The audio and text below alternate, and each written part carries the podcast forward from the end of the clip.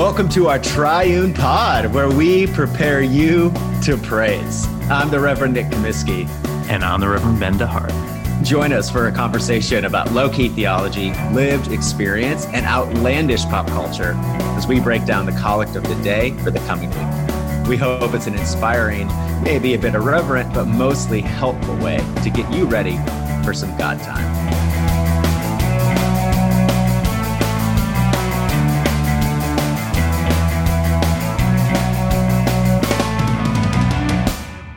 DeHart, what up? Not much, man. How you doing? I'm good, man. I'm, I'm I'm full bore Advent. You know, no Christmas here, no Christmas in Austin. There's not a single tree that I can ever see. I am uh, I'm locked in to into penitence. What about you? It's the exact opposite up here. It's so dark and cold that we need all the Christmas cheer we can get. We're all about denial, sentimentalism. Is the exact opposite of Austin. no, I'm just kidding. There's definitely a lot of Christmas cheer in my life. Um, all right, so we're gonna start the pod with uh with some unrelated, a little little little banter just to warm up our, our voices and warm the hearts of our listeners. Uh, so Ben, I, I, I gather just from our, our friendship over the years and a pointed text message you sent me this morning that you want to talk about some some of your favorite Christmas movies. So, oh, really? Uh, just one? Just one? Dish. Okay. Okay. I mean, so we are we are out of Advent, folks. We don't have to be all downer this podcast like we have been previous weeks. So I want to get to, I mean, the most sentimental, cheery thing imaginable. And I don't know about you listeners, but my favorite Christmas movie growing up, which I saw over and over and over again, was the Muppet Christmas Carol. Have you ever seen the Muppet Christmas Carol, Nick? Oh, I didn't know if that was a rhetorical question. Um, yeah, yeah, yeah. Of course, I've seen it. That's the "We Need a Little Christmas." Like, is that a? No, I don't think it's that one. no, isn't there a song like "We Need a Little Christmas" in the Muppet Christmas thing? No, no. So it's it's with uh, Michael Caine. Michael Caine is like the human, and everyone else. Oh, okay. I'm thinking of something completely different. Okay. So it's like the best actor who had ever been in any kind of Muppet movie, and in fact, like I don't really care for Muppet movies, but I think my dad bought this film uh, like when I was eight years old, and I, man, man, my brother and I just couldn't get enough of it. But it is like the definition of you know it is dark outside in the world but we are just going to be in denial about it and sing about christmas. Maybe that's not actually accurate now that i think about it because it is like based on the christmas carol and there's tiny tim and and some of that kind of disaster but it really is all about like just being happy and having friends and but i, I loved it so what about you what, what, what christmas for you Sorry, I'm trying to figure out. There's definitely a movie where like there's like puppets like underground and they sing "We Need a Little Christmas." Is this this is not ringing any bell? No. Okay, I think okay. I, have been doing some research while you were talking. I think apparently there was a Muppet Family Christmas that aired on ABC uh, in 1987 on December 16th. Oh, that sounds like garbage. You need to watch the real thing. Uh, oh, yeah, fair enough. No, I, I don't really like Christmas movies, if I would be totally honest. I mean, I'm sure there's a few that I'm not thinking of that have meant something to me over the years. I like Charlie Brown a lot. Um, I, I connect way more to Christmas music. Uh, do you like, you know, um, not only like historic Christmas songs, like, I don't know, whatever. Like great but, uh, yeah, uh, yeah, no, definitely not those. No, I was thinking more like uh, "Baby It's Cold Outside" or like I mean those kind of like uh, that those that that generation of songs. I but dude, but my jam in Christmas is all the Killers Christmas songs. Oh my gosh, it's so good. Those are they're, all so good. They are all so good. I think a great big sled is undoubtedly the best. Um, and then there's listen to these again to be able well, to distinguish yeah, them, but Okay, yeah, that, that's just I just have like a Christmas playlist that has a bunch of them, and I listen to it a lot over the holiday. There's also one that it's unfortunately not available on Spotify. You have to like buy the actual song. How dare they? But it's uh, it's Christmas in L.A. with Dawes.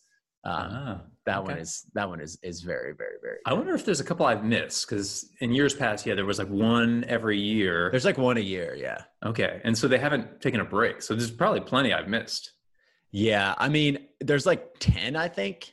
Oh, wow. uh, if Spotify is to I be know what I'm doing after this. Get me in the. Christmas cheer. yeah, it's pretty good, man. it's pretty good. But you're you kind of you kind of want to push back against the Christmas sentimentalism, right? Isn't that isn't that the thought for the collects? I do. Like, so let's jump right into the collects, and I'll I'll tell you why. Well, okay, so first off, we should explain some uh, liturgical details here. There are in our prayer book, uh, page two twelve and two ble- bleeding into two thirteen. There are three collects for the nativity of our Lord. Um, one of them is like really weird and kind of lame, in my humble opinion. Uh, that's the second one. Um, grant that we who have known the mystery of that light on earth, like what the hell does that mean?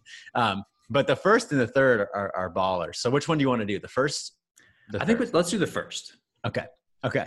Um, so let me, let me gather myself and uh, I'll Put on your pious voice. yeah, exactly. Oh God, you make us glad by the yearly festival of the birth of your only Son, Jesus Christ. Grant that we who joyfully receive him as our Redeemer may with sure confidence behold him when he comes to be our judge, who lives and reigns with you in the Holy Spirit, one God, now and forever. Amen. Amen. All right, so I guess that's my cue to take it away. Um, yeah, I mean, I think uh, so. I've been a part of Christmas pageants in the past. Um, we're having one this year at my church, and they're great. I'm, I'm really not trying to take away from them. Some obviously are better than others, but I do think wait, wait, that hold on, hold on, hold on. Um, what was your favorite role in the Christmas pageants that you performed in as a child? so actually not as a child but last year there were we just uh, it was a very cold night and we didn't have enough kids show up.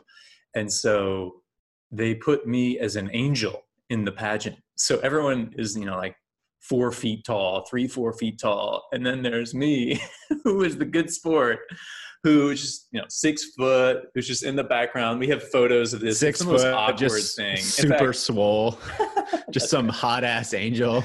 but like my clothes don't match because they like throw this you know angel garb over me. It was it's actually pretty embarrassing. We'll probably put it up in the promo pic on instagram for this week. But yeah i would say that's probably my favorite one because it was just so absurd Did you have lines? Like, did you were you like an actor or were you no just an no i was definitely more of like a fill-in like we need an extra character like these pretzels are making me thirsty vibes. definitely definitely more, more like we need a, a, a good pick and it doesn't look good if there are only like four kids in the pick the. Dude, that is such a church thing. Like, okay, hold on. We're kind of staging this entire service for Instagram, and right now it's not does not look good. So true. Can we get a person of color in here? Just some, like something to make us look Wow. welcoming and inviting. Wow, representation. Here we go. Let's go back to the collect. I I, I kind of took you off there. That's all right. That's all right. So I mean, really, just um, what I'm trying to say here is when we look at the you know, the gospel narrative in Luke that talks about the nativity, it's not really cute. Like, sure, you have you know everything that we love that's cute. We have an innkeeper, we have a stable, we have sheep, we have a pregnant woman. But it's it's actually more presented as as pretty scary. Even the shepherds in the field in the narrative are are these kind of rough and tough figures and and I, I think we we see this really illustrated in Hugo van der Goes's painting uh, in, out in Florence. These these oh, yeah, shepherds that one. That one. are portrayed as these ruffians who have coarse faces, they're ungainly, dirty figure, fingernails, uh, crooked teeth, bad haircuts. And this is how the, the shepherds probably would have appeared. These are people on the low rung of the uh, socioeconomic status. Um, and we also have Jesus here, who is, is not born to a Roman emperor the way I would have had God come into the world born to poorer people who are impoverished on the margins of society. And uh, I mean, even with Mary, right? We like to kind of make Mary this like all embracing mother who is interceding on our behalf in the heavens. Totally unbiblical idea. But really, what's what's great about Mary, what what Elizabeth says about Mary, what the angel Gabriel says really is about Mary that's awesome, is that Mary hears the word, she believes the word and obeys the word. So again, there's not really anything all that sentimental here. In fact, later in the Gospel of Luke, we're tempted to be sentimental when this person yells out to Jesus, uh, Blessed is the mother who bore you, blessed are the breasts who fed you. And Jesus is not having any, any of that. He's just like, No, blessed are those who follow me. Blessed are those are my mother, my sister, my brother. There really isn't too much sentimentalism in the gospel narratives at all. We have this kind of you know accretions of like lowercase t tradition that are sentimental, but the narrative in, in itself really seems to suggest that there is a bursting forth of radical light into this extremely dark place. Not this like state of innocence where we come to the manger and like, oh, look at the baby boy, and there's a baby boy in all of us who's you know cute and cuddly. So I don't know if that's too harsh, but that's where. No, man, that's that's good. Yeah, that's good. So like, where in the collect are you kind of like? Are you connecting those those ideas? Yeah, really, just the beginning, and I really want to go beyond all that into something that people will actually like. Because people love sentimentalism, but yeah, just like the the we are made glad by the yearly festival of the birth of Jesus Christ. And we think of the birth, obviously, we think of baby Jesus, but sometimes we don't think of baby Jesus as this as the creator of the cosmos who's come in the form of a helpless babe on the margins of society. So I really wanted to register that. But where I think this collect even gets even more interesting is that right after that, right after we talk about the birth, we jump right into grant that we who joyfully receive him as our redeemer may with sure confidence behold him when he comes to be our judge. We jump straight from the birth to the cross to Jesus' coming again as our judge. Now, all of Jesus' life uh, functions as our redemption. He's lived that perfect life. So, from the time he's a baby to the cross, the resurrection, etc., is our that's where our redemption is found. I do think it's it's it's fascinating that in this collect, the birth is connected right to atonement or our redemption, Christ living the perfect life on our behalf and in our place. And again, like the way we oftentimes think of Christmas, it's cute, it's cuddly, it's time for nostalgia, but not this looking forward to a bloody cross where Jesus lives and dies on our behalf. Yeah, I don't know if any of that registers with you or you want to. Yeah, no, no, no. Um, yeah, I think in some ways it has to do like a lot of our thoughts about Christmas, whether they're sentimental or whether it's something that's more sobering and not not dismal, but like more of like a um, yeah a different type of joy it has to do with like how we understand the baby the baby mm-hmm. jesus and what and what the baby came to do. And if the baby if you know if jesus came to bring judgment upon all that which is opposed to like the reign and rule of god that complicates the uh like unreflective joy that we might think you know his coming represents. Because jesus you know didn't come to be our buddy or he didn't come to just like put a hand on our shoulder and say you're doing great. Keep going. He came to like yeah to kind of wage war on all that which is opposed to to the kingdom of god or i mean that's that's a bad way to put it. But um no, yeah and so it's pretty good. Yeah so like the you know he is our redeemer like well that implies you know that we need to be redeemed and that we are enslaved and bound and kind of are caught up in this like as you you know often talk about this like cosmic drama in which we are both you know victims but also the victimizers. Hmm. um, what you were sharing it really reminded me of uh, this wonderful quote by bonhoeffer which i feel like is in the in the kind of fleming in the fleming stream. In the canon. Uh, yeah here's here's what here's what he says.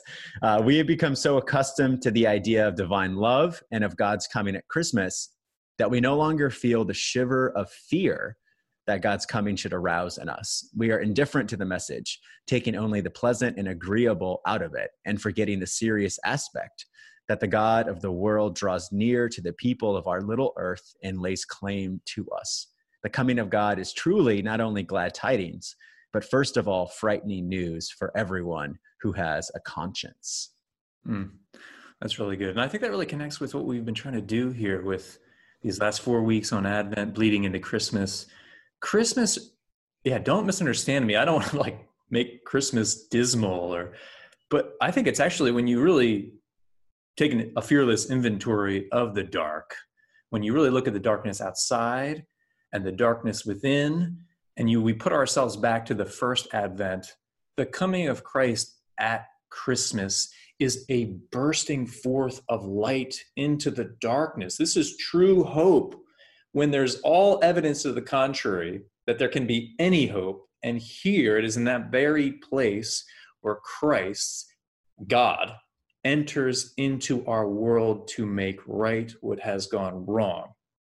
And I don't know about you, but I, I, find that extremely hopeful for me in 2020 right now. The world is pretty dark out there. I mean, the COVID death rates are higher than they were in March and April. Um, here in the Northeast, anyway, it's super dark. There's just this overall malaise, and some of the you know the trauma of the past nine months. I don't know about for you, Nick, but for my parishioners, some things that have been kind of festering in relationships and just things are going wrong for people. And sentimentalism is not the answer to put on a happy face.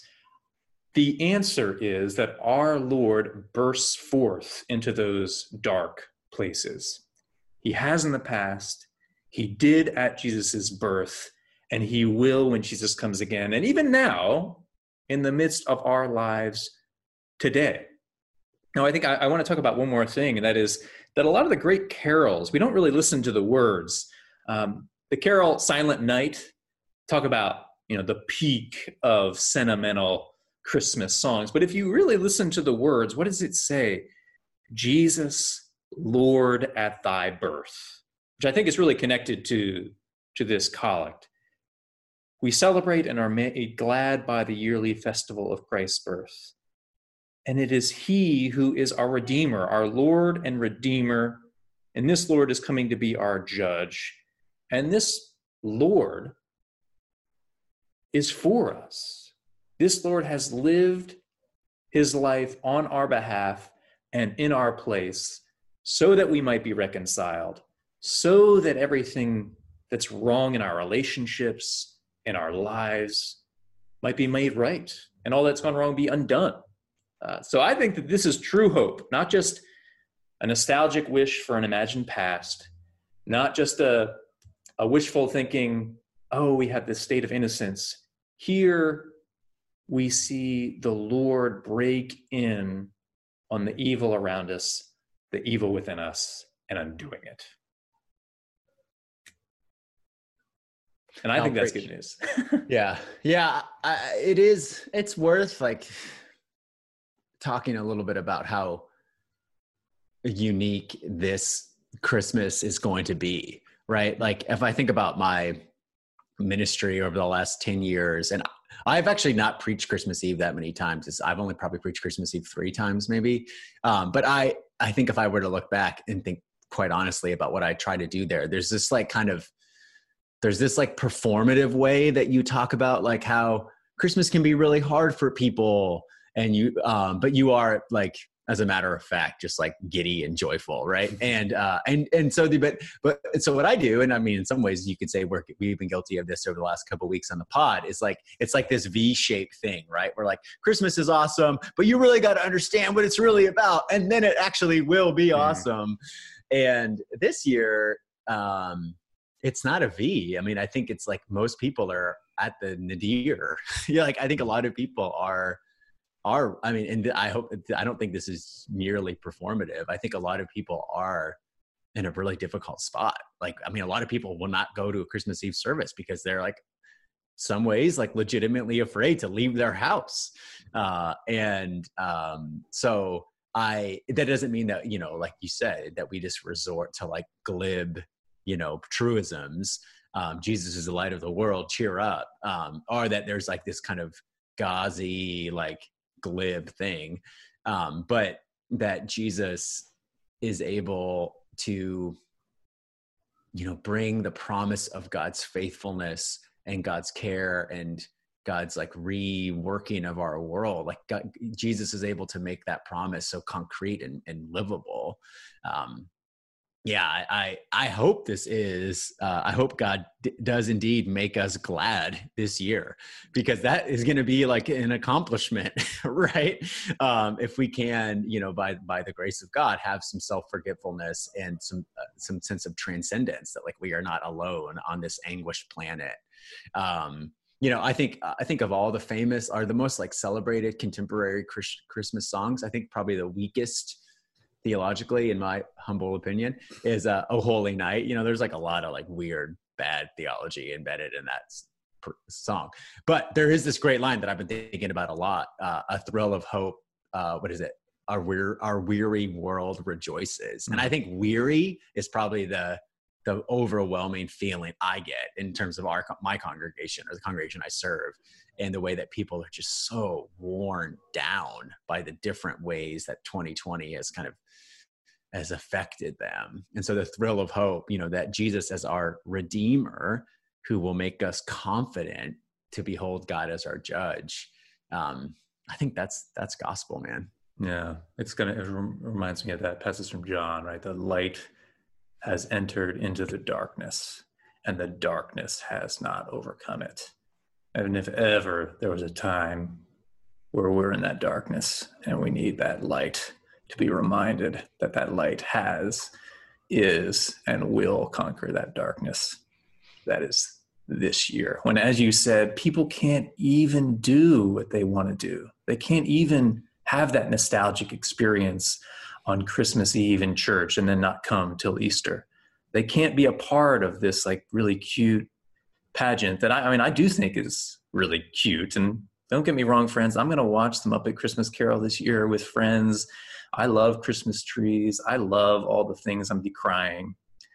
But I know that I need a better way, a real hope, that thrill of hope, um, that Jesus really is Lord of all this mess and will make right all that's gone wrong.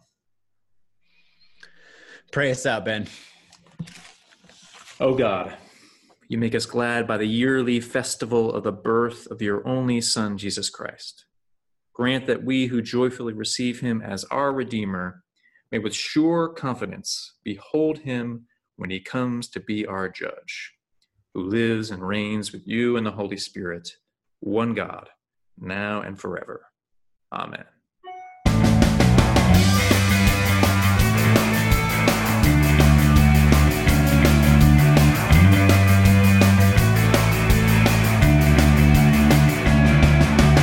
How about that episode of Our Triune Pod? Now that you've been prepped for praise, won't you do us a solid and subscribe and review? We promise to keep the outlandish illustrations coming. So be sure to join us for another episode of your new favorite podcast.